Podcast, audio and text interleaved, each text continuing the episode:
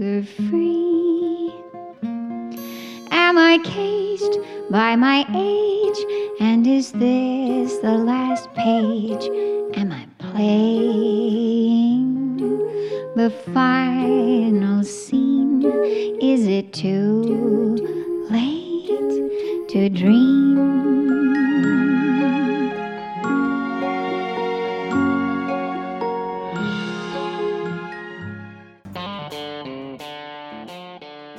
Welcome to the Lone Star Plate Podcast. I'm your host, Patrick Scott Armstrong. Join me and a famous guest. We discuss their career, life, food, Texas, and everything in between. Let's get started. Hi,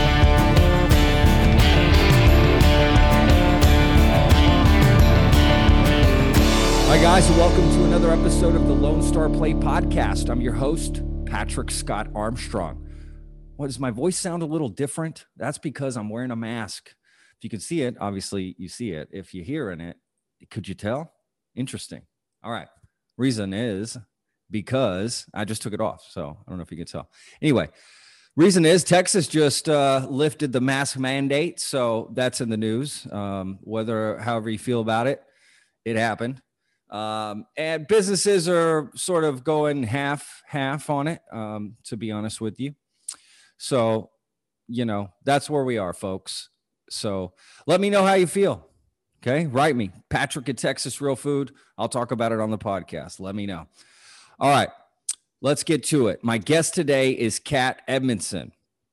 Beautiful guest, beautiful voice. She played a couple songs, absolutely amazing. You just heard a, a clip there in the beginning of her singing, right? Just ridiculous. So good. You know what's interesting is um when they sing like that, I, I almost feel like they're singing to me because guys, look, it's at the time, it's just like Zoom between me and the person, right? So it, it just feels like they're singing to me and it's kind of awesome and cool. And I'm so into it. And I've had so many people, amazing people sing, and I love it. I mean, it's just like, wow one on one. You know, if you're a fan, it's just amazing. You know, what kind of people pay for that stuff, you know. So I know they're doing it for the whole, right, for the show and for every, for y'all to listen to. Uh, but it is interesting in the moment and I do love it. So, all right, look, enough of me jibber jabbering away. Okay. Um, let's talk a little bit about Kat. Okay. So she's sort of a jazz singer, um, tons of albums, great accomplishments, um, a lot of cool stuff coming up. She was in a Woody Allen film, which is really interesting. He's in the news. So we talked about that. Um, it was always her dream to be in a movie and she got to be in a, a film of his that's pretty awesome i mean you got to say that that's pretty cool so you know regardless of how you feel about it you know that uh, i'm sure everyone has an opinion um, and we don't get into that into this okay she didn't she didn't want to talk about that and and no problem i you know look that i do that for the guests guys okay just hope you know I, i'm not like pressing okay it's not like cnn or whatever uh, you know, sort of shit happening here. Like I'm just talking to the person, and if they don't want to talk about something, I'm not going to talk about it. I'm not going to press on it. So anyway, I didn't press on it. So anyway, okay, um, let's get to it. All right. So Kat Edmonson, you heard some of her songs, beautiful. Uh, you know, this is a great podcast. So before we get to the episode, let's um, let's take a, a word from our sponsor. Okay, Texas Real Food. Be right back.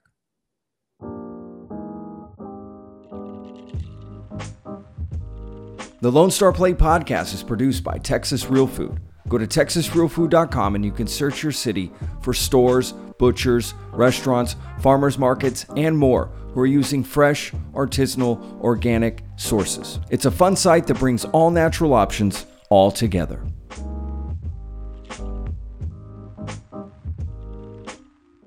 Word from our sponsor, Texas Real Food. As always, thank you guys. Um, okay, look, you know, it'd be cool. Leave us a review. Okay. If you're listening on iTunes, leave us a review. That'd be cool. Stop right now, pause it, go in, leave us a review. I'm gonna I'm gonna wait a second. Okay. All right. That was a second. Okay. Uh, you know, for the if you're not listening on that, you're like, dude, just get get going. Okay. But anyway, please leave us a review. That'd be awesome. And as always, check us out on social media, Lone Star Plate TX. Follow us. We're always posting stuff, quote this, that, clips, all kinds of cool stuff. Uh, we're growing our following, so it's awesome. And as always, check out our YouTube channel, the Lone Star Plate Podcast, and uh, for everything else, our website, thelonestarplate.com. All right, let's get to it. Kat Edmonson, guest today. Great, great podcast. okay, enjoy. Hi, Patrick. It's good to see you. Uh, yeah, thank you so much for joining. I love his background, by the way. This this like gold, very Curtain. cool. Yeah, Yeah, cur- it's simple. The set for the Kat Edmonson show that I love it. Sunday nights. Yeah. Nice. Okay, the set. Oh, look at that. Beautiful. Uh, live from the set. I love it. Yeah. I like your That's- set. Thank you. Yeah, it's green screen. It's not real. No, I'm Oh. kidding. I'm kidding. I'm Oh. kidding. It's real. It is real. hey, but it looks like it could not. Maybe. Yeah, these days you don't know. It's, That's you- true. you That's set up true. a nice office situation or studio. That's it. That's it. That's it. I've changed it a few times. I never was comfortable with it. I'm still not ever happy with it. I'm one of those people. I'll just keep rearranging. Yeah, yeah. Yeah. I know what you mean. Right. It's like what, what was that show on Netflix? Uh Joy. Like if you don't find joy in it, right, just toss it. Like I can't Oh. find joy in anything. Yeah. So I'm just like, Actually, I read that book. what was that called? What was it that, called? um, the art of tidying up or mastering the something about tidying. okay, and- tidying up. And who is the the author? Oh man. We have it upstairs. Oh god. She has a real simple name. So simple. I can't I can't believe I can't remember. Uh, That's all I remember is the joy thing. Uh, Yeah, like if you hold it and if it gives you joy.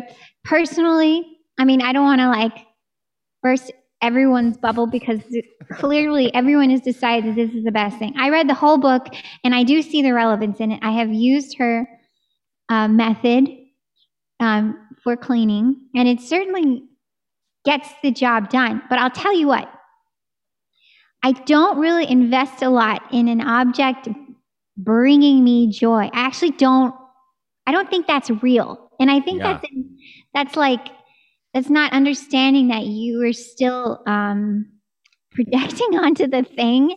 And like I've noticed that on any given day I love an, an object and then on another day I'm like I hate this thing. Or there will be a period of time where I'm like I hate this thing for so long and then all of a sudden it's like I love this thing. I found a purpose for this thing. I think we sh- I think the real lesson is don't give too much power to your things, you know? Like that's it. I don't it. know.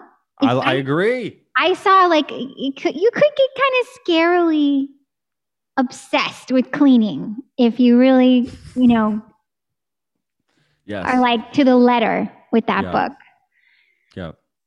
Yeah. No, I uh, I actually agree, and I have a perfect example. I have a uh, I'm moving here pretty soon. We're changing studios. See, I'm not happy. Changing studios. Uh, a- anyway, um, I, I have this old wine opener, and it's a cl- it's a real like a real antique. It's one that has like a base. It's real heavy, and then it has this thing that goes up the back end for support, and then at the top there's this uh, thing that you you know you set the you set it on the base, and then the wine opener, you pull this lever down and it pulls the cork out. But it's real Yeah. old. I mean, it just makes absolutely no sense. One that's like the size of a, a pen that you can buy today, like a waiter's, it does the same job, right? So it's Right. completely useless. And I've had it forever. It weighs like 85 pounds. Yeah. I'm constantly moving around. I just uh, changing plate. Like, God, this thing is so, but it's such an antique. And recently I fell back in love with it. And I'm just like, I can't, I just don't want to get rid. I found, I just this new appreciation. I don't know. All of a sudden, I just have, and that's recent within a few days because I'm moving. So I had to decide whether or not to get rid of it. And there was just something about all of a sudden I found this new joy in it. Can you can you imagine if we held our significant others and tried to determine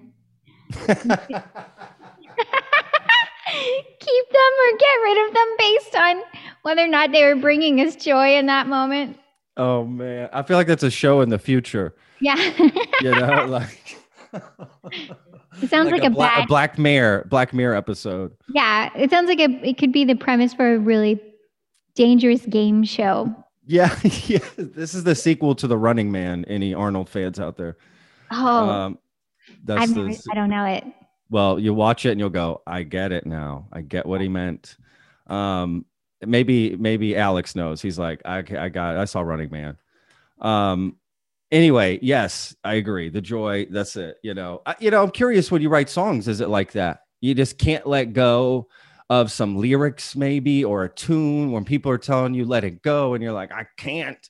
Something about this that has to, you know, fit Yeah. right. There has to be something there. First of all, I never let anyone interfere with my songwriting process. I have no interest in what anyone has to say. Okay, Um, I like that. second of all, yes, sometimes I, I, some lyric or some melody will haunt me, and I don't even necessarily like it. You know, usually I do. Usually I'm like, oh, you know, and I'm singing it and it's great. But there have been songs, and I've just, they, it just killed me. I was just like, enough, enough, stop. Like, I don't want this. I don't like this. It's not making me feel good. And then it just won't leave me. And so I'll just, I'll just sit down and write the thing. And it's, it's usually the, the songs that I really need to write that come in that shape or form.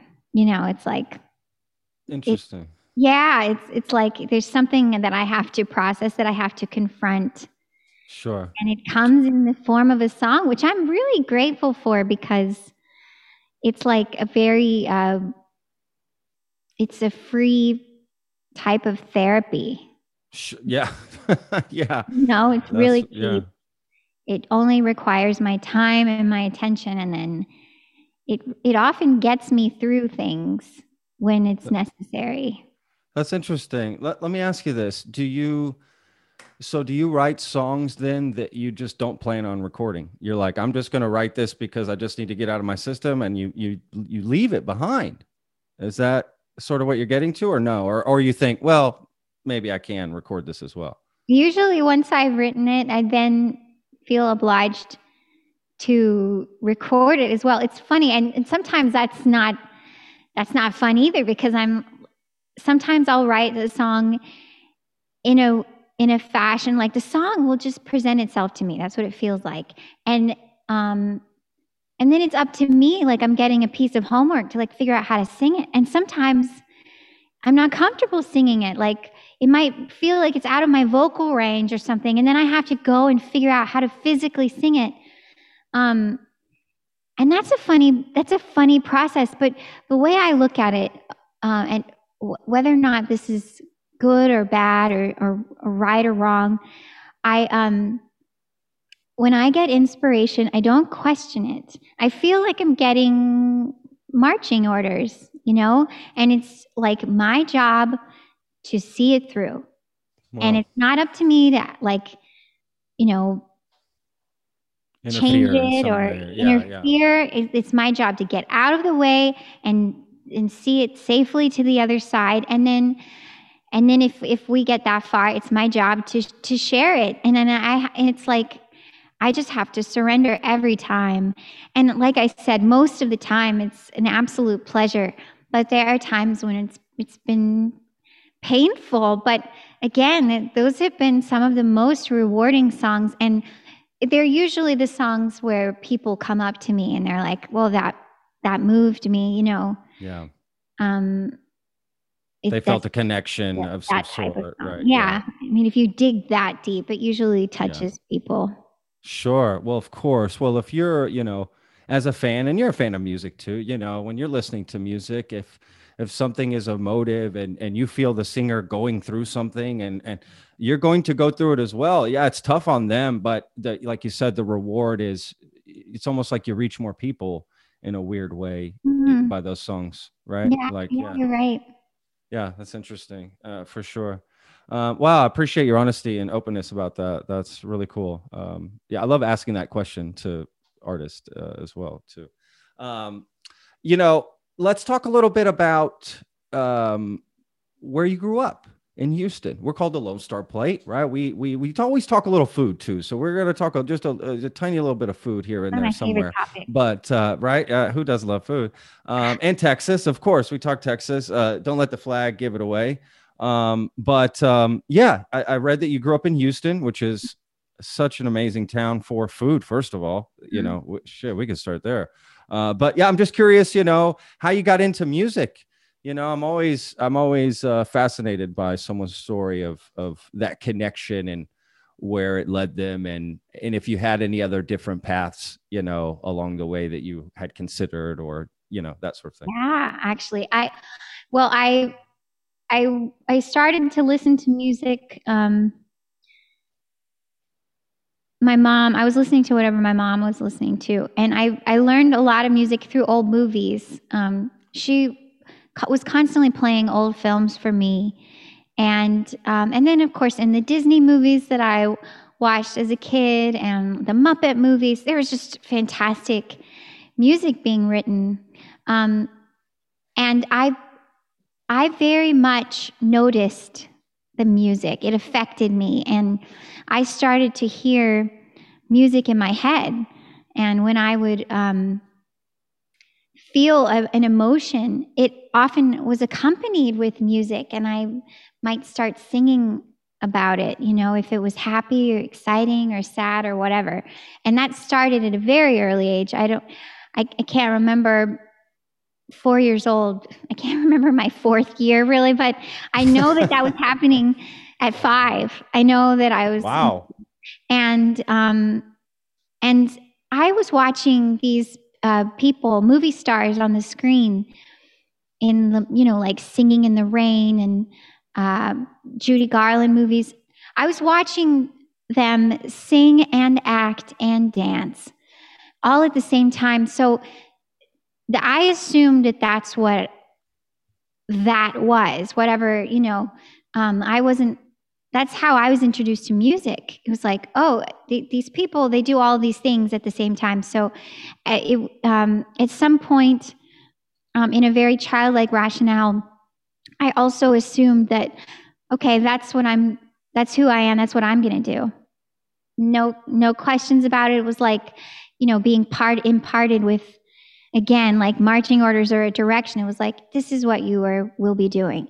So it was wow. like easy. I when I was in preschool, I used to lead my class in songs. I remember them teaching them wow favorite things from the sound of music and um and uh, in fact, I found a report card from preschool um, one day recently, and it said, like, Catherine loves people and she loves to sing for the class. Um, she's she's not showing interest in math. It's like that other report card, and it kind of summed me up. it, not, it didn't really change after that. Um, That's funny. That's funny. Well, yeah. So, uh, I just, I just always figured, you know, that's that's what I could do. That's what I would do. I would perform for my mom and her friends. I grew up with a single mom, and um, and she was a singer when she was uh, young, in her in her early twenties or late teens, she would go and sing at jazz clubs. And it, she didn't talk about it very much. If anything, you know, she might have mentioned it a couple times, but I think you can make a very strong impression on a child by just mentioning such a thing and, and making it known that that was possible. She never pursued it as a career, but I watched these people on the screen and I I figured if they could get there, so could I. It was never a question. But but then when I started singing in Austin, Texas, um, and I was singing at like restaurants and uh, the occasional jazz club, it was different than than I understood it to be. I suddenly had to get in touch with the fact that I had all these expectations of how it would look, and it it didn't look like the people on the screen where they were singing and dancing and acting. In fact, I realized there weren't there weren't many people doing that iteration of music. It was like festival stages and people with guitars and the scene looked different. So I I had to kind of figure out how I fit into that. Um, but along the way, I got distracted because I didn't know anyone else that was pursuing a career in the arts. And it had never occurred to me to study uh, the arts, it's not something we discussed at home, actually. Um, so my, I went to a year of college in South Carolina at College of Charleston, and um, I was, I was there working um, part time and going to school full time, and I, I didn't have time for much of anything. And I decided I would move to Austin, Texas, where I would enroll at University of Texas. But um, in the interim, I was just working and trying to figure out what I was going to do. And I, I got really distracted with the idea of like finding something that makes money, because that's what all my friends were doing, and then finding a person to settle down with and and start yeah. a life with. So I didn't I didn't like I didn't have any role models except for the people that I saw on TV and that that started to feel far away. And I, you know, I, I just, I got kind of sidetracked. I, I had a lot of jobs. I was working in restaurants and I worked at a real estate company. I was, um, oddly enough, doing accounting briefly, but that's, itself. They, they apparently didn't see that report card. no, they didn't. um, and uh, I almost I almost started a completely different life. I almost got married to somebody and just and started working um, with them. Uh, and then I just had this moment that it was actually quite an epiphany. We were in Las Vegas, and um, and he, a wonderful guy, uh, was um, preparing to propose. We were with friends and his family, and he had he had already asked permission from my family so i learned later and and our friends were like i'm so excited i think he's going to propose and i started panicking. I've i felt like what why am i panicking? Something feels wrong. And um and i actually spoke to him one night that i thought he was going to propose and he and he hadn't. And i said please please don't yet. Just don't. I'm i'm not ready. And it was very upsetting of course you know because i i had already indicated that that's what i wanted but we we'd gone to bed that night and i turned on the tv i, I couldn't sleep and i was watching a&e um, what was that show um, biography a&e biography yeah. yeah. ella fitzgerald was on oh wow and it was like a light bulb i was like what am I doing? I want to be doing what she did. I relate more to this woman who I don't know on the screen, whose music I adored, than the life that I started to build here, you know? And um, my poor boyfriend who was sleeping innocently, you know, like I knew in that moment this isn't this isn't where I'm going. This isn't where I'm headed. So it actually wasn't long after that. It was just a, wow. a few months where I I went and I found a jazz club. I sat in, I started meeting people. I quit my job working at the real estate company where I was and I was just singing full time. It was like within less than 6 months um, that I did all of that. Wow. And I suddenly felt like I, I knew what I was doing. I knew where I was going. I knew, you know, I knew I was, I, it was, it was wonderful. I felt like, it felt right. It felt I right. felt like lighter.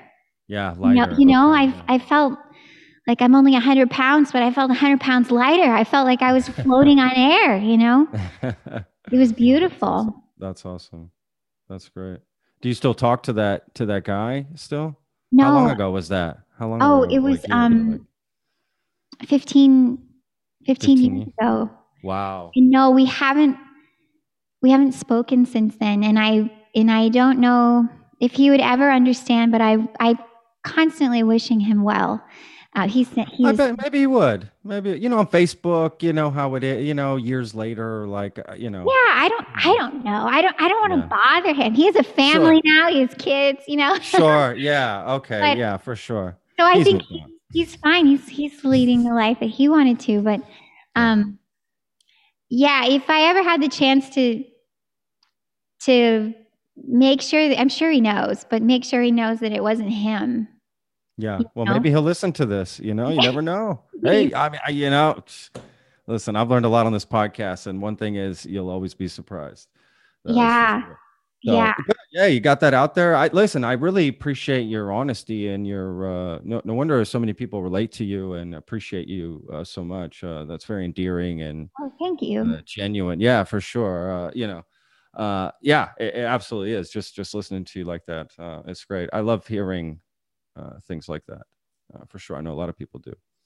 Uh, sorry, I didn't mean to interrupt you. I, I apologize. didn't. Know it's, it's fine. I i don't know how else to to be. I mean i could not be honest but then i'd probably just be sitting here saying nothing and yeah yeah. No for sure. Absolutely. Right? There's no when you're you know what it is? I i think for myself i'm 41 um as i've gotten older that has become it's become much easier to just be myself.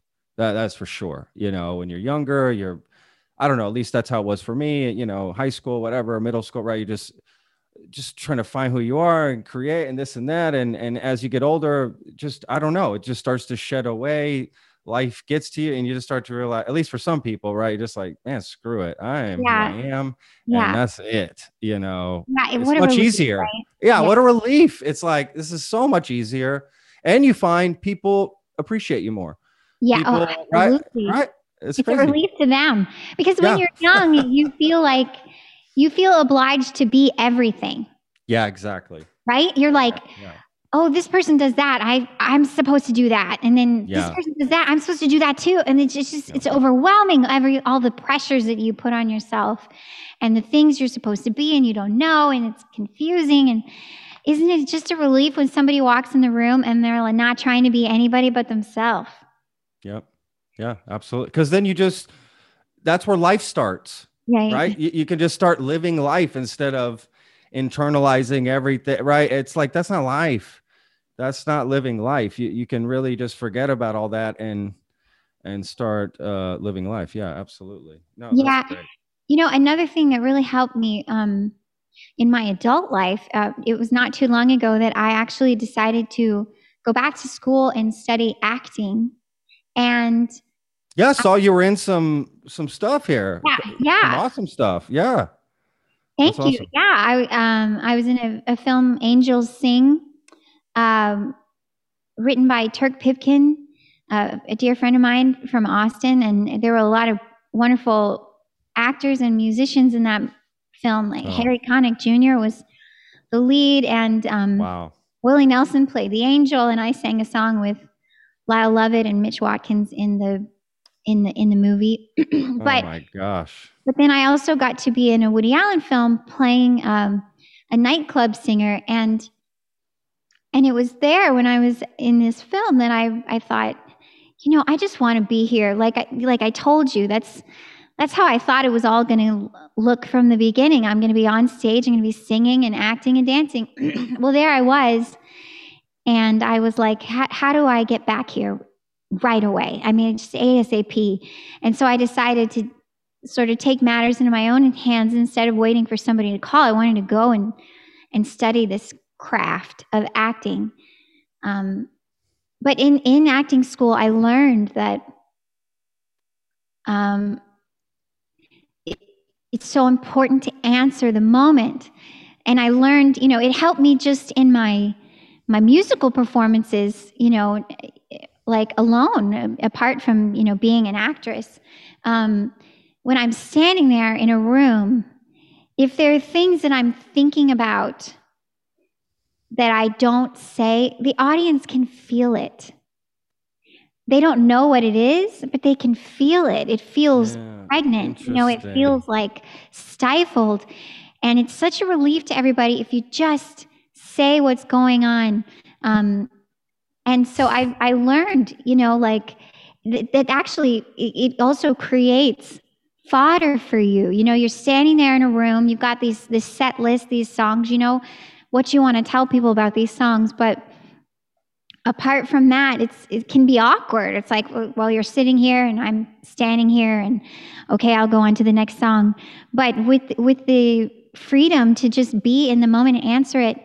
I can say whatever is, you know, the, you know, in my head. I can respond to whatever is going on stage. If there's a technical thing, I can announce it and the whole we can all enjoy it together. It doesn't have to be yes. this space between us, this this thing that's not getting said, whatever it may be. So that was quite liberating and it, it really changed my my performances after that. Wow, that's powerful. Yeah, uh, that's I mean, that's hitting me. I love hearing that. That's and it seemed, you know, it's one of those things that when you hear, you're like, yeah, that seems so obvious. How, how did I not think about that before? Right? It just so simple. yeah, so simple and yeah, direct and, and easy and uh, like right. most things that are the way they should be. You know. Right, but in society, we've been conditioned out of these things. You know, we've we've been conditioned not to say what we're thinking and not to. Yeah. Yeah. You know, and yeah. or tweet so, it. Right. Yeah, don't say it to someone's face, but go ahead and tweet it. Yeah. Um, but you know, it's it's just it's so simple, and it, and we in acting school we actually had to learn, we had to unlearn that conditioning of not you know like seeing someone react to something and not responding to it for fear of upsetting them or or doing the wrong thing when when these are all opportunities to connect. Every single moment is an opportunity to connect. Yeah. Wow, that's uh yeah, that's powerful. Well, that sounds like a sales tactic right there. uh, right, like that's what they. T- I remember I sold cars. I was like 21. I think that's the first thing they teach you. You know, it's everything's an opportunity, right? So the, if they tell you no, if they do this, if they do that, it's all about just keeping it going. But honestly, a lot of that stuff stuck with me to yeah. be frank with you is very like if you just take away car this you know because you know they do do some shady stuff which is why i didn't last long at that job. I was like i can't do this. I can't rip people off. This is like disgusting. Like that stuff's true. They really do like rip people off. But yeah you know you take that away it it, it applies to to a lot of different things. Um you know again another thing you learn as you get older uh, right that some of these things uh, can make sense in other ways. And and that is very powerful and that is very true. And, and like you said it's just a very simple uh, thing you know to just talk about what's i've actually never heard it put that way. Like you, you're feeling something people can see you're feeling something and you don't just say it. Just talk about it. There's an elephant in the room that you don't address and it just makes things awkward, I guess, or yeah. weird. And, and you could just bypass all that. Like you said, the space between us, we could eliminate that. Just let's all share it in it together. And there's no whispering or this or that, or, you know, uh, holding right? a breath. People act instinctively, even if they don't know that they're doing it. Will, if they can feel that there's a moment that's not being answered in the room, the audience will actually hold their breath now, sometimes that's, you know, the holding of the breath is like a really good thing because anticipation of something waiting, good coming or something. Waiting, okay. You know, they're with with ev- with you every step of the way. But okay. so, but a lot of times it's because they're uncomfortable. When we're uncomfortable, we it's like you talk about that's where life begins when you're honest and you're yourself. You're literally literally stopping life. Oh for a minute when you hold your breath, you know, because yeah. it's like a, the physical manifestation of it. So, so people oh gosh. naturally, eh, like it's an animal thing. Wow. What's going on? And, you know, when you answer the moment, or as I've learned, everybody can breathe. Yeah. Yes. Gosh, guys, see everybody listening to this. Uh, we're breaking barriers here. Okay. You're learning. you take take this stuff in. No, this is awesome. Um, Patrick, gosh. my mom, my mom sold cars. Really? Yes.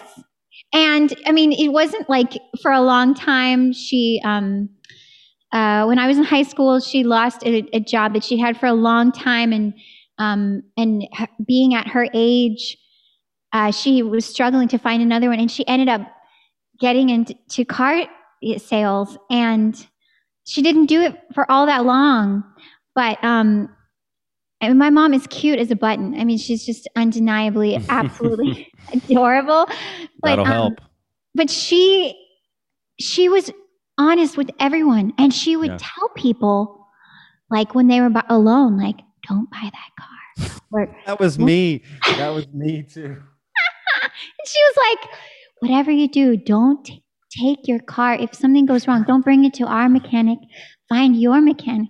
What a sweet woman. So What a hero. her. She's and meanwhile, hero. she was putting my CDs in the in the slot of the cars and showing them the stereo system. This is my daughter. gotta love moms. You gotta love moms. Yeah. You what, you know, my mom listens to the show. Shout out. I know she's gonna, you know, she'll probably hear that. Maybe, Hi, maybe Mom. she listens to the show. yeah. What's her name? so. What's your mom's name? Lupita. Hi, Lupita.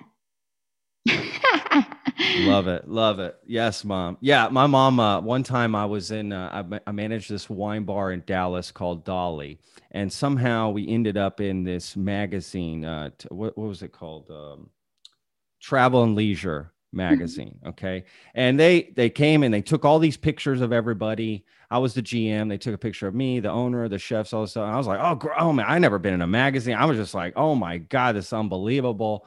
Um, and I thought, well, they're never going to use my picture. Sure enough, they only used my pictures, and and it was like this full page spread. And I was blown away. I was like, oh my god, my mom went to every place in Dallas, bought every magazine copy. I'm not joking. She had them in her trunk. She was handing them out to people. Like, what a great mom. That's like my mom. Oh, we have the best You know? moms. yeah, gotta love that support. You Oh. know, to be honest with you, I, I, yeah, gotta love that support. That's so funny that your mom was sticking in the CDs to sell the cars, and and that's so genius. First of all, I gotta give her props. That's just genius. Uh, My mom also would go to church with a boom box and hit play. and just hit play. She just went. love that. I love would- that. She would email me and say, I mean, she still she still does this. She's like, I had the nicest conversation with the gas station attendant, and I gave him one of your CDs, and he was so grateful. Thanks, mom. Oh my gosh i love that. Yeah uh that's so awesome. Gosh that's so awesome. Yeah I, I mean yeah anything i've done in my life my mom has always done this you know been there supportive you know tell people everybody about it and you know want people to get behind no matter what it is you know uh, so that's great you know it really does uh and it really is great support. That's awesome to hear about your mom. Wow that's Yeah, you know, I think it, it it's just it, it means so much to have the support of a parent and their encouragement. Life is hard, and the pursuit of of anything you know new is is difficult, and it's uh, even harder when you feel like you're defying uh, the people that define you the most whose approval you want the most, it's even harder to go against them if you have to. So I I feel so grateful that my mom always believed in me and said you can do anything you want. That that's a big That's awesome. You're right. Those words are powerful. That that really does can make a difference in somebody. yeah.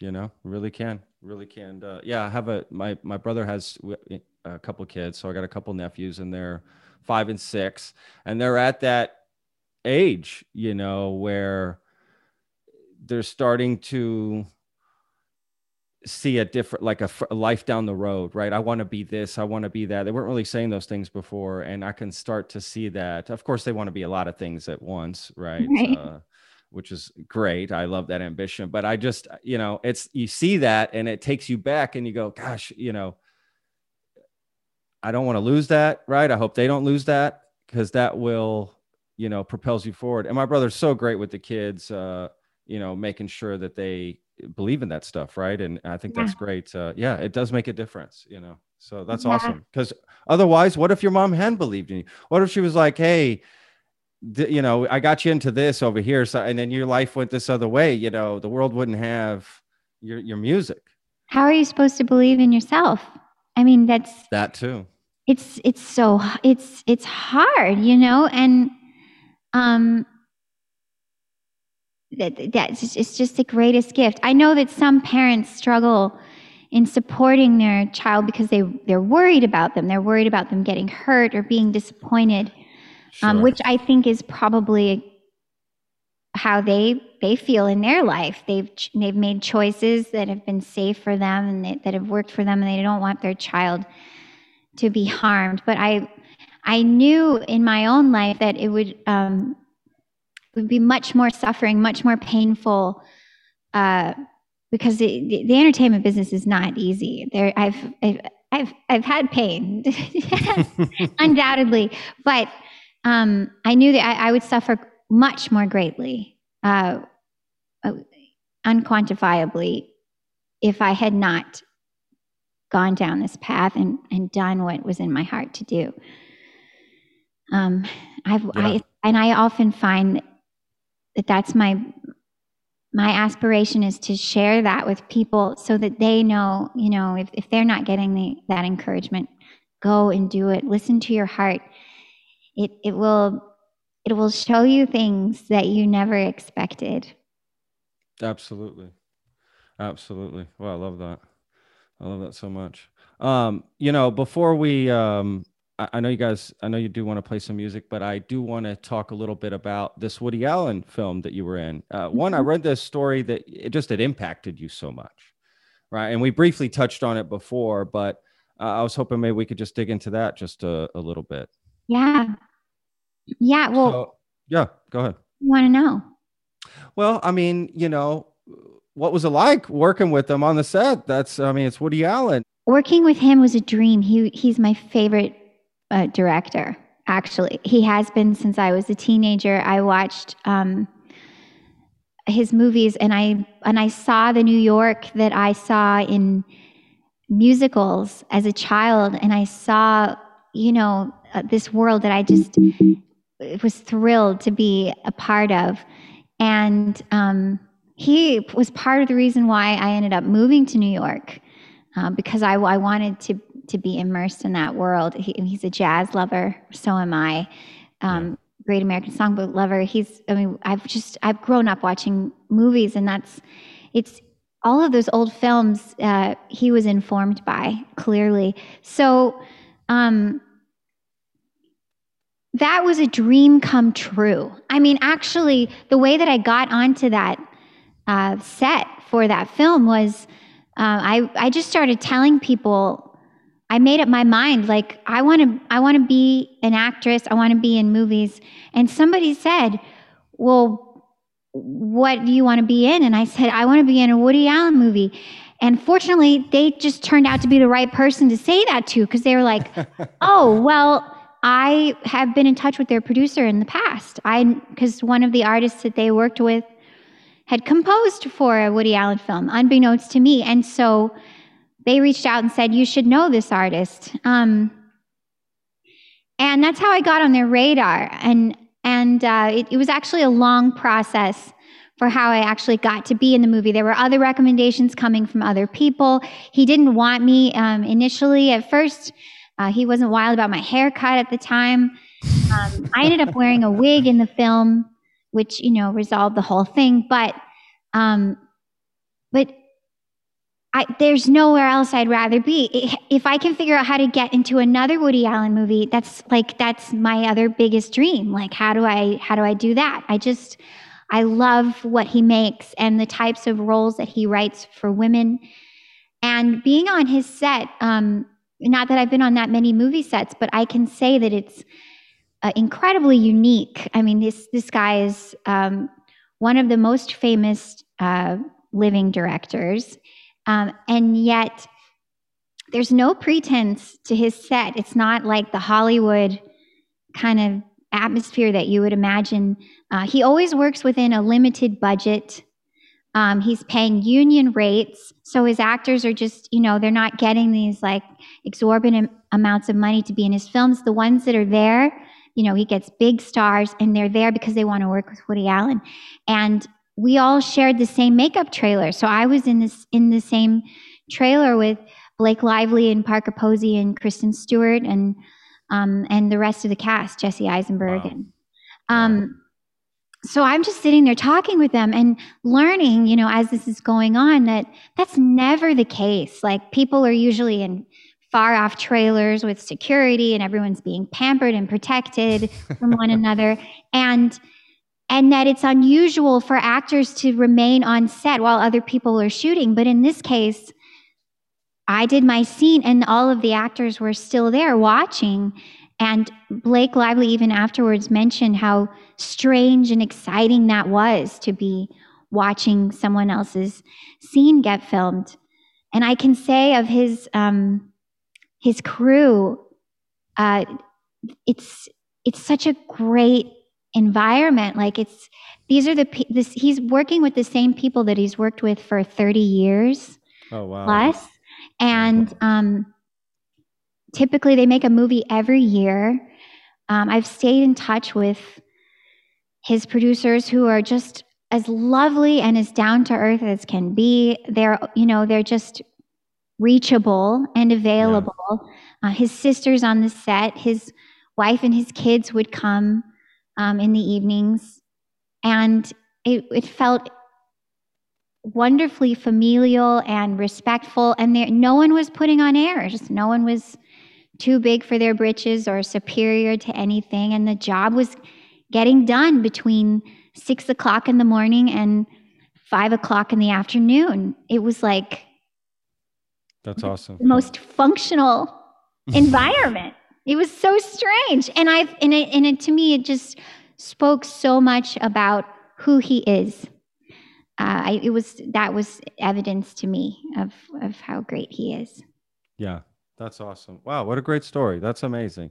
Yeah, I've been on a few movie sets myself, and it's always just like oh my god for me anyway it's just like oh my god this is like unbelievable there's just so much stuff i love all the action that's going on and you know the moving the bits uh you know that sort of thing yeah it is uh it's definitely exciting for sure uh well you know let's hope uh once covid you know gets to another point let's hope you can have another opportunity uh to do that that would be that would be awesome thank you yeah i'm i'm gonna keep wishing and hoping Absolutely. I mean, look, you've that sounds like that's part of your life, just pushing for the things you want and getting them. So yeah, you know. Why not? Right? Why not? That, that's my attitude. I mean, look, what's the what's the worst that's going to happen? It doesn't happen. Well, when you started, it wasn't happening anyway. Exactly. So I don't see what the loss is really. Yeah, I think you're right. The loss is in not trying, really. Yeah. Right. Yeah, for sure. That's awesome. Well, Kat, what are you guys? Um, what are you? What are you guys going to play? Um, uh, I'm curious. Well, what, what songs? It, um, there's a song from my most recent album that I, I, covered a lot of tunes on this album, but this is one of the ones that I wrote, and it it's the central theme of the record, "Dreamers Do," and it, it's uh, it was it, it's a sincere question I was asking: Is it too late to dream? Talking about you and wow. I talking about, you know, totally. It's perfect. Worth it or not to pursue your dreams. Well, I was having one one of those prolonged periods of doubt, and I ended up writing this song, and uh, and so that's what I'll I'll sing, and then if, if you want me to do another one, I'll be happy to. Um, I would I would love for you to sing as much as you want. I never I never stop anybody from singing. Right? What, what if I was like, you know what? That's enough, Kat. That's gonna be right if I said that right. Be perfectly fine. no way. I would never say that to anybody. Uh, we've had we've had lots of great performances on here. I would never tell anybody. You know what? That's just that's just too awesome. We can't handle any more awesome. Yeah. uh, I think I think we can handle all the awesome. But th- this is a perfect song, first of all, to choose uh, for just our conversation in this podcast, let alone you know, period. So fantastic. Uh, and this is the actual recording from, from the album that I'm singing along to.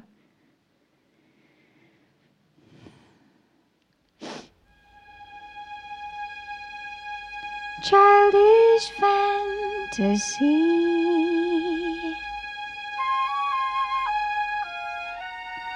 It was not to me. Whatever I could dream was meant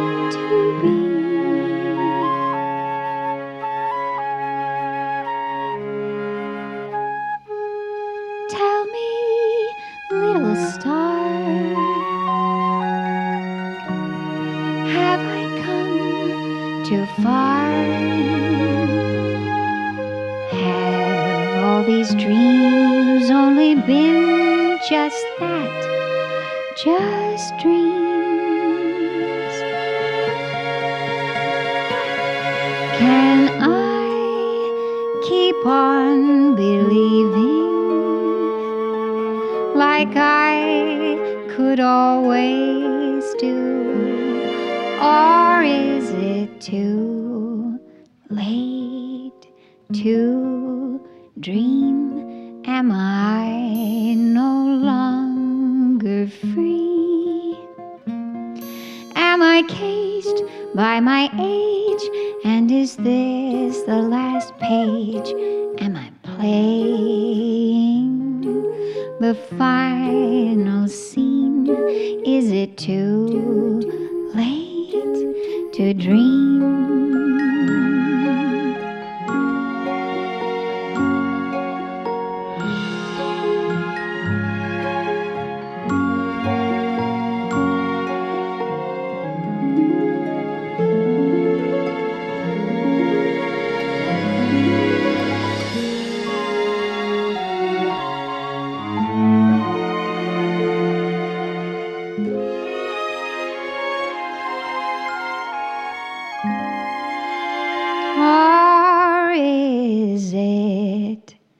Too late to dream?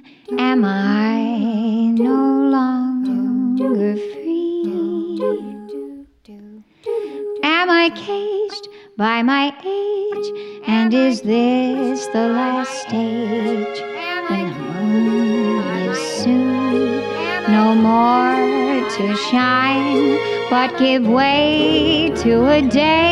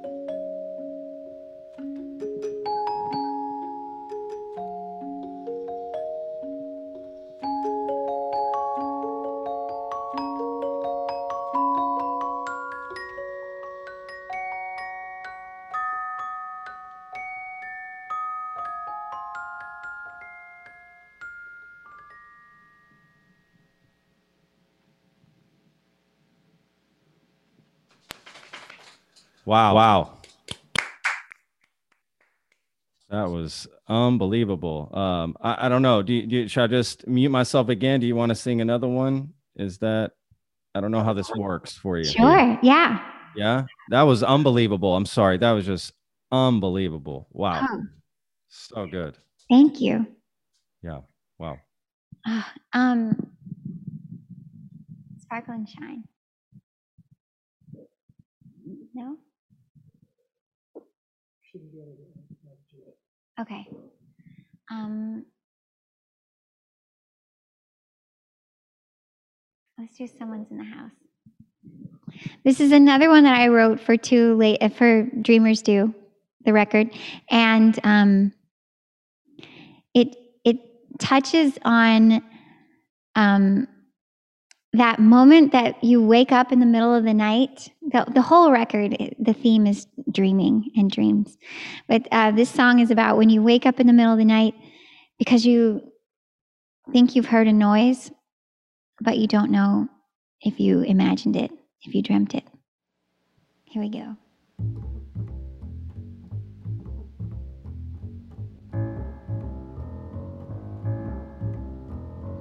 What was that noise?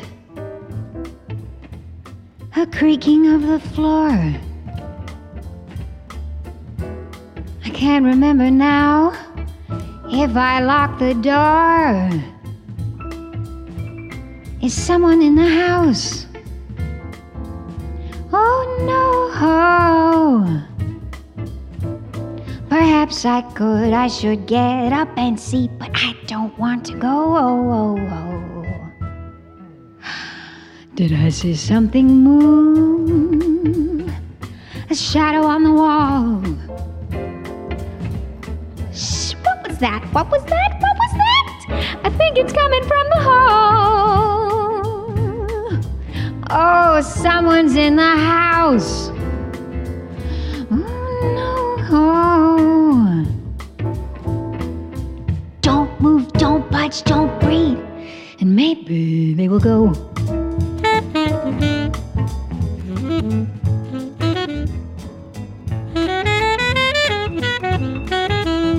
This is Jaleel Shaw on saxophone, Aaron Thurston on drums, Roy Dunlap on piano, Matt Munisteri on guitar, and Bob Hart on bass.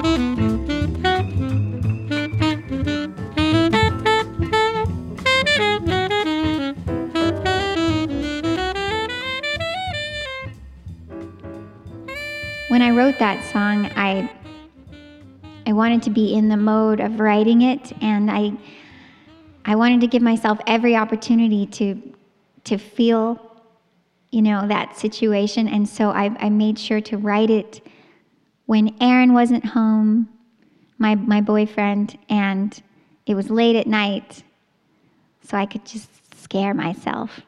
And I actually had a lot of fun writing it. That's awesome. What a great song. Thanks. Yeah, that's a great man. The yeah, that's a great song. Uh, you, you I, I bet you performed that live. Just your faces and everything. You, they were selling it, selling the story. Uh, gosh, this yeah, for real. I mean, that helps sell it uh, for real. I mean, it really does. Uh, God, what a great song. We've never had any. We've never had this type of music on the podcast. I'm so excited. This is like so cool. This is so Thank great. you. Yes, awesome. Your voice is unbelievable. Uh, I'm sure you've heard that before. It does have that sort of, you know, ah, gosh, I don't know the right words. Okay, I'm sorry. I know I, I speak for a living, but you figure out to have the right words. I don't have the right words. It's like this old timey voice mixed with modern. It sounds so cool. It's like this fusion. I mean, Thanks.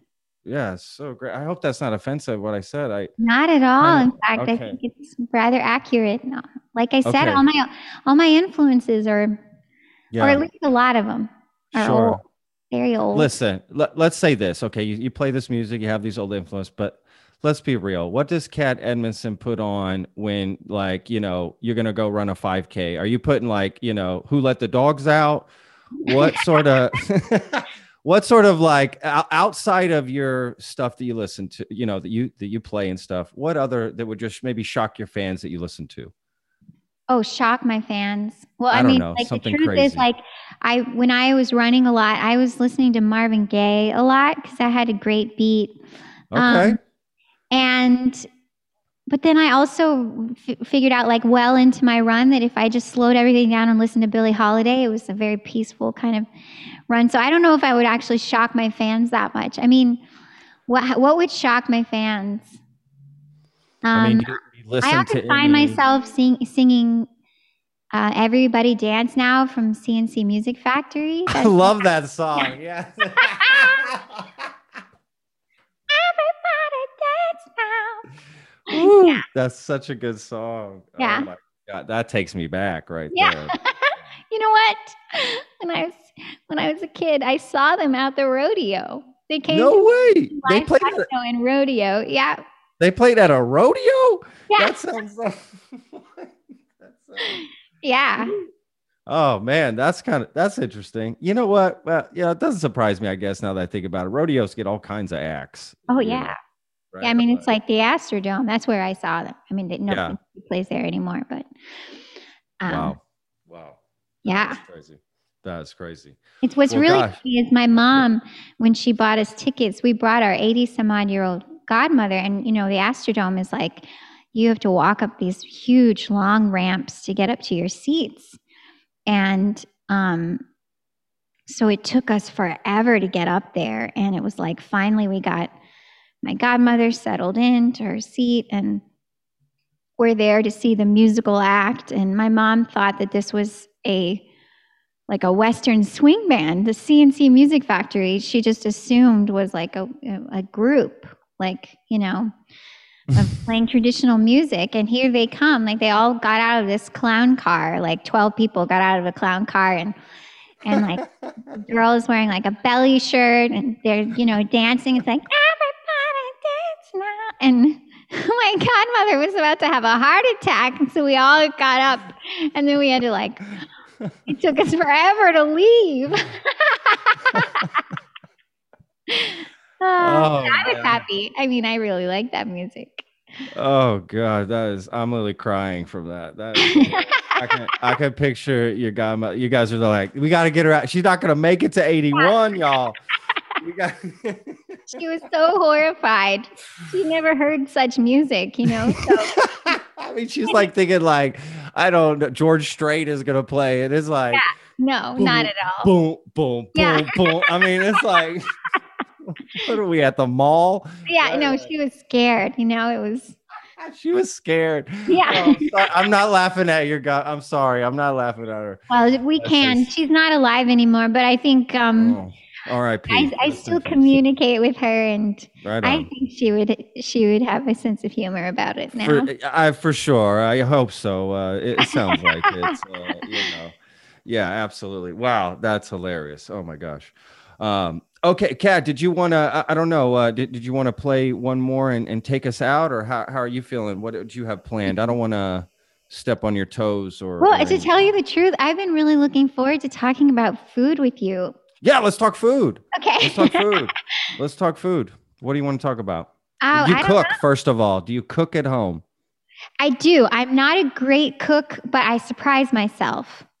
What's um, your favorite favorite go-to dish or maybe? Well, the only thing I can brag about are my salads. I'm I'm a really good salad maker. It's it's like a talent. That's not cooking. I hate to I'm I'm okay. going to interrupt you, Kat. That's not cooking. Okay. Can't make a salad. This is a chef. I'm a chef. You can't okay. make a salad and it's, it's, not, that's not cooking.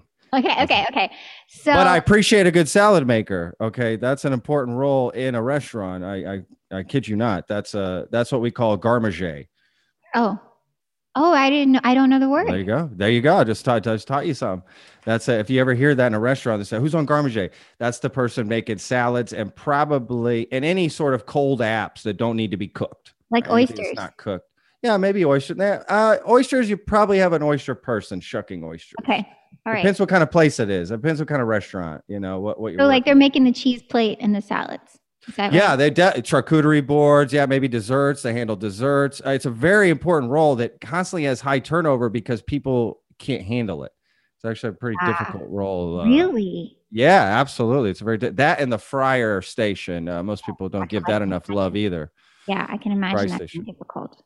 Yeah, it's difficult. Yeah, you get a lot of just it's just a lot of work. A lot of people order those dishes, right? A lot of people order apps and starters right. and this, that more than entrees and stuff too. So that's one, and it's the first one to go out. So any new ticket coming in, you're constantly, and if you're doing desserts, you're on the front of the ticket and the back end of the ticket. Sorry, I don't mean to get all technical with food. No, here. I love it. I love it. I actually worked in restaurants um, in my 20s and and so I, did, you know, some of this stuff is coming back to me now. Yeah, for sure, right? Yeah. and and the tickets yeah. and stuff. Um, but I was a horrible waitress. I, I cannot brag about. I don't. That. I don't believe that. Really? I was, yeah. I mean, I like my mom. I was saying things like, um, "Don't, don't order this." this. And, yeah. Like you order that. Um, but apart from that, I was I was such a space cadet that I would often forget my tables that they wanted something. I forget to put something in. I knew the menu in and out because I loved memorizing all the dishes. You know, I like like an actress, I memorized my lines. Where can I stand?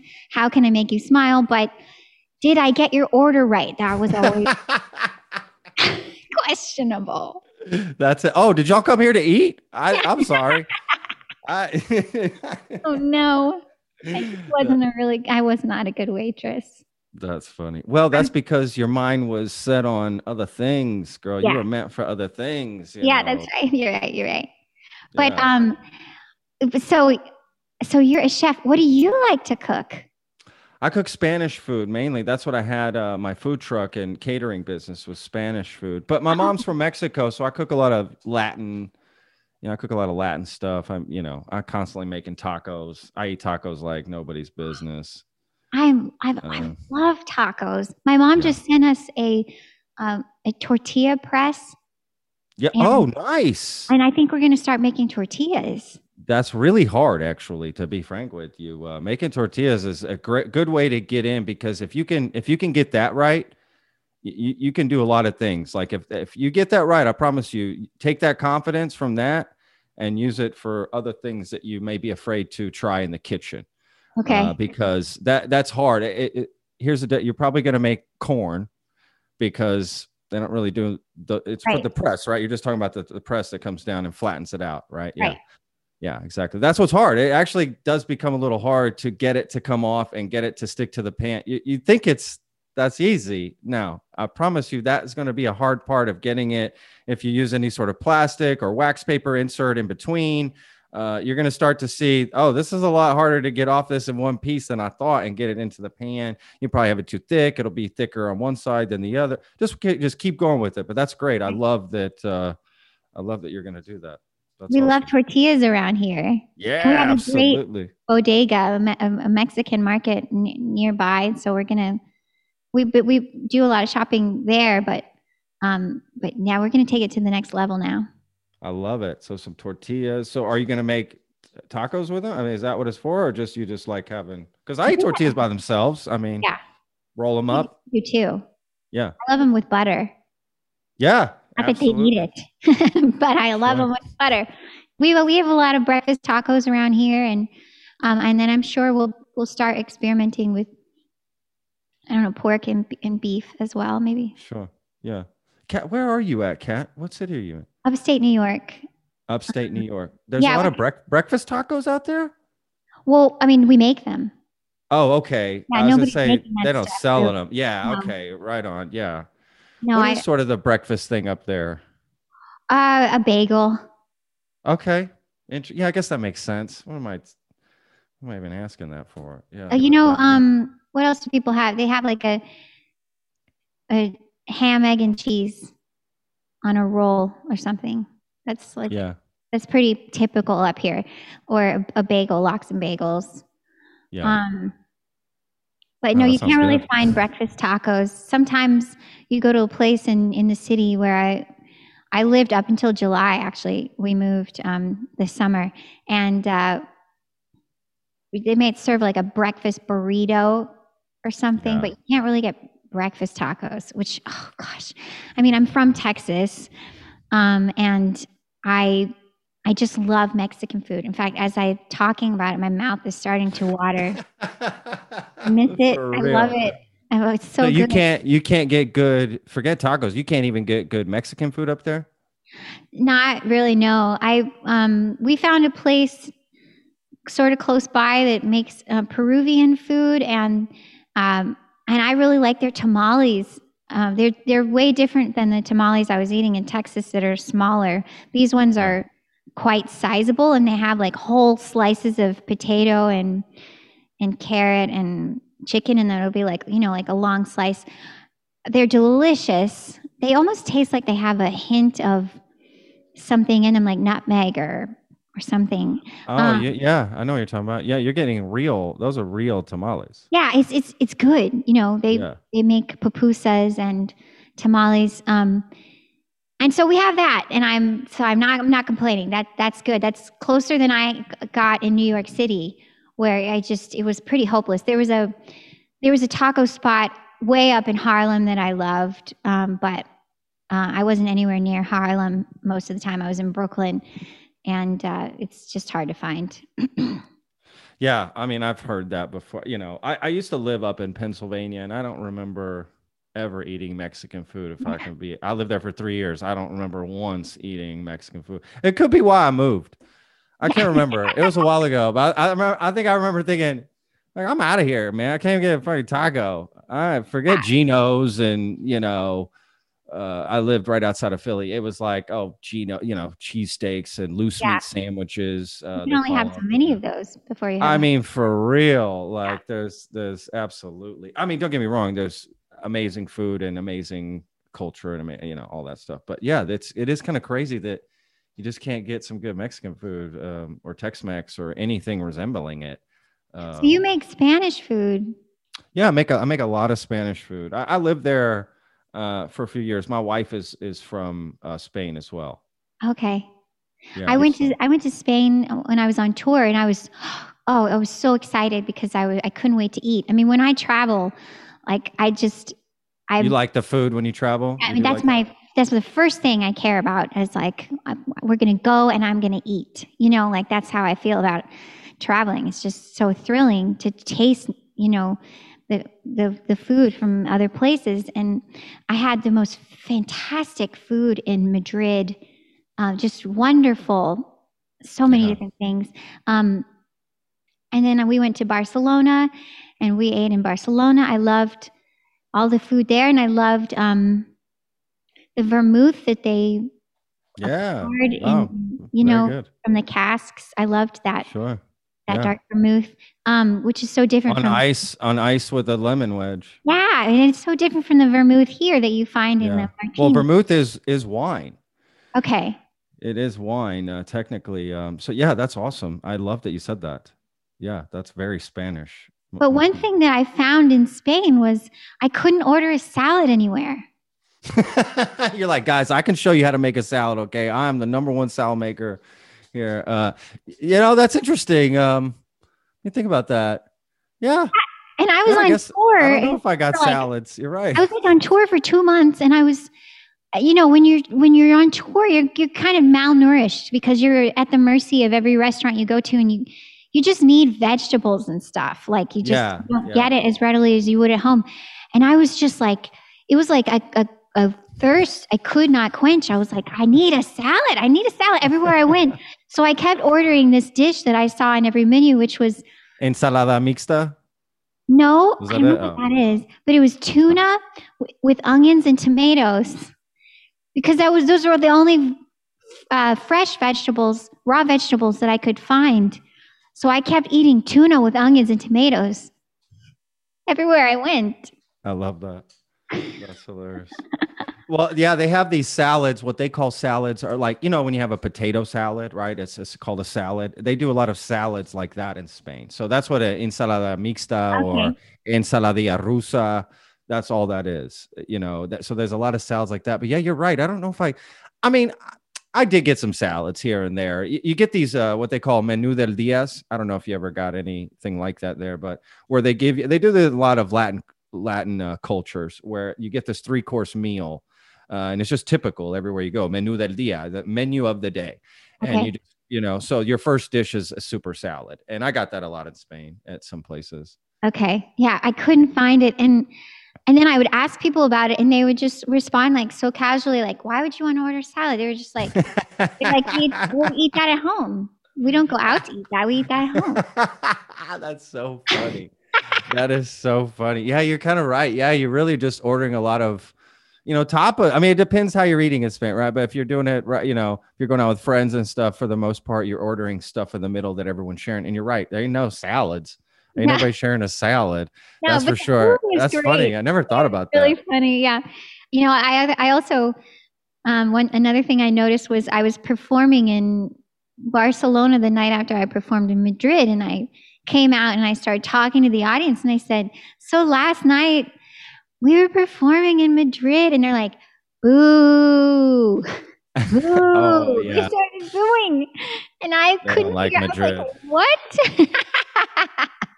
and yeah. they, I was asking people afterwards, like, "What's what's wrong? Why don't you like what's wrong Madrid? You know, and they all had different reasons. Everybody had their own reasons, though. They're like, it's we don't like really how late they stay up there. Oh, really? Yeah, they were like, we don't like their lifestyle, or we don't. It was just like That's all crazy. That's like the same lifestyle they live. I don't know what they're talking about. they stay up till six a.m. in Barcelona too. Like I, I, I lived in Barcelona for two months. Like they, they that's crazy. That the here the truth is the Catalan people from Catalonia, which is yeah. the, the the region where Barcelona is, the city, uh, the, the you know the state it's in. They are trying. They've been trying to secede from Spain forever so it's not that they don't like Madrid; they don't like any other part of Spain.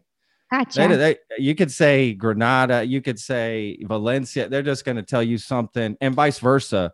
If you're in Madrid and you're like, "Oh, I'm going flying up to Barcelona," they're like, "A la mierda," you know, they don't care. they and they even speak a different language in Barcelona. You probably noticed that.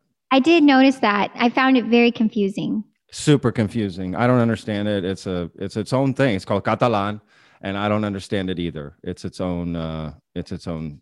Yeah, it's its own language. I get it mixed up, but is that which one is the one where it sounds like this? Uh, that's both of them, really. Both of them have the, you know, Mu- Mucha Gracia, Barcelona. You know, it's got the lisp uh, sort of thing Yeah. going. They both do. They both do that. Uh, they, they, they. So they have the Spanish they speak in Spain is called Castellano.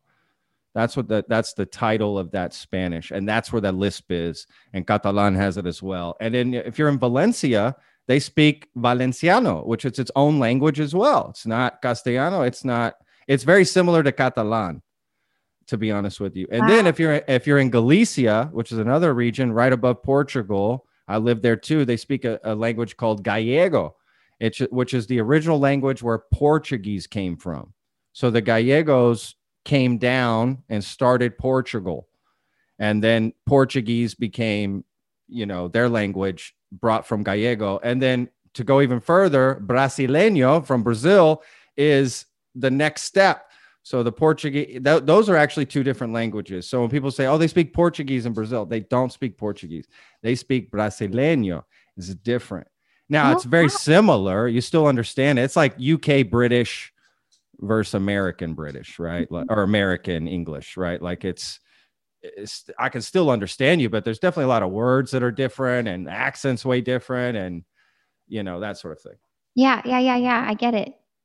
So sorry for that little lesson. I just Not went at all. You know, no, I I love hearing about it because uh, Spanish is the is the language that I studied in school, and I studied it for long enough that I was like, finally, we're we're in a country where I can speak the language. You know, I couldn't speak German, I couldn't speak uh, French, and I couldn't. There were just a, we've gone to Asia, I've gone to a lot of different places, and I can't speak the language in whatever region. But I thought, finally, you know, and it was, it was such a letdown that as soon as people started speaking, I had no idea what they were saying, and there I was again, just the you know the the dumb American. I just I have no idea what anyone is saying. Do you speak my Oh. language though? Can you just speak English? right, right. Can you just speak English? Right. And you know what's funny is they have a hard time understanding your English because you don't speak Britannica. Right. and that's the English they teach in Spain. So, like my wife, for instance, she couldn't understand me at all at the beginning, and she doesn't speak any English really. I mean, she does now a little bit, uh, quite a bit actually. But at the beginning, when I met her, she didn't speak zero. You know, we only Yeah. communicated through Spanish. To be honest, we only communicate through Spanish to this day still Oh wow. but but she i remember her telling me like your english is so weird. It sounds so weird. I, I can't understand anything you're saying. It sounds like just a different language. You know and to me i'm like it doesn't sound that different but it guess it does make sense you know uh, same with spanish. I mean there are uh, it took me a little bit with spain spanish too when i got there because i spoke spanish when i arrived as well uh, but it, it definitely caught me off guard. It was same as same for you. Um I was able to get through it uh, and and and whatnot. But yeah, I, I feel you for sure. Yeah. I feel you. I feel you. Yeah. Oh, that's interesting. Well, great. Wow, that's awesome, Kat. Well, anything about food I didn't cover? Anything about no, no. I just tacos? being the Lone Star plate. I, I wanted Yes. to make sure we talked about. No, I'm glad you reminded me. Uh, I constantly am told, Patrick, you forgot to talk- talk about food in that episode. I go, Damn it. yeah. Damn it. I love the Lone Star plate. By the way, that's such a great title. Thank you. Thank you so much. We we went through a lot before we got to that one, to be honest with you. It seems like, oh, they probably just pulled that out of no, we, we voted. There was Oh. uh there was some other uh, some other names. I can't remember the other names now. See, they weren't even that good, to Yeah. be honest. you know, weren't even that good. Well, Kat, you were awesome. This was such an amazing conversation. I mean that. I mean, this was so Thank you. awesome. This was so great. Your performances were so great. I can't wait to let uh, everybody hear those. Uh, yeah, so wonderful. Thank you. It's such a pleasure talking with you, and I'm so glad to know you, Patrick. yes, you as well, Kat. Thank you so much. I wish you the best up there uh, up there in upstate. I'm sure it's, you know, you guys getting a lot of snow and whatnot. yeah, so it's snowy. yeah, it's for pretty. sure. It's pretty. Yeah. Right now, until it gets black and dark, right? That's what I remember from living up there. I was like, Yeah. oh, God. Fortunately, Uh, we're not in the city, so it's there's a Better. yeah. It'll it, it'll be cleaner snow in, a, in a lot of areas. Yeah, right on. Well, uh, like I said, uh, my best to you guys out there. Please stay safe, stay warm, and uh, yeah, thank you again. This was just so wonderful. So, uh, and thank you to the rest of the team back there that I can't see. Uh, thank you guys so much for making everything happen. And uh, yeah, I wish you guys the best. Have a good rest of the evening, and um, we'll send out an email when this um, goes live, which will probably be. I think we're like two, three weeks lead time with our episodes. So Okay. somewhere in there. Oh, and I also want to extend. I mean, it's going to be a while when we're back on tour, but um, oh, anytime we're we're near you, please reach out, and we would love to have you as a guest at the show. Oh my gosh, that's be careful what you ask for. I will show up. Bring your Okay. you and your wife and your mom and whoever. We would love to have you. That would be awesome. That's so amazing. I, I really appreciate that. That that means a lot. I really appreciate that. Yeah, absolutely, for sure. Um, yeah, thank you so much. That that's very kind. Thank you. Thank you, Kat. All right, guys. Will y'all be safe? Okay. Please get some hot cocoa. Yeah. Time to time to make a salad now. All right. The Lone Star Plate podcast is produced by Texas Real Food. Go to texasrealfood.com and you can search your city for stores, butchers, restaurants, farmers markets, and more who are using fresh, artisanal, organic sources. It's a fun site that brings all natural options all together. I hope you enjoyed this episode. For more information, go to thelonestarplate.com. I'm your host, Patrick Scott Armstrong. Until next time.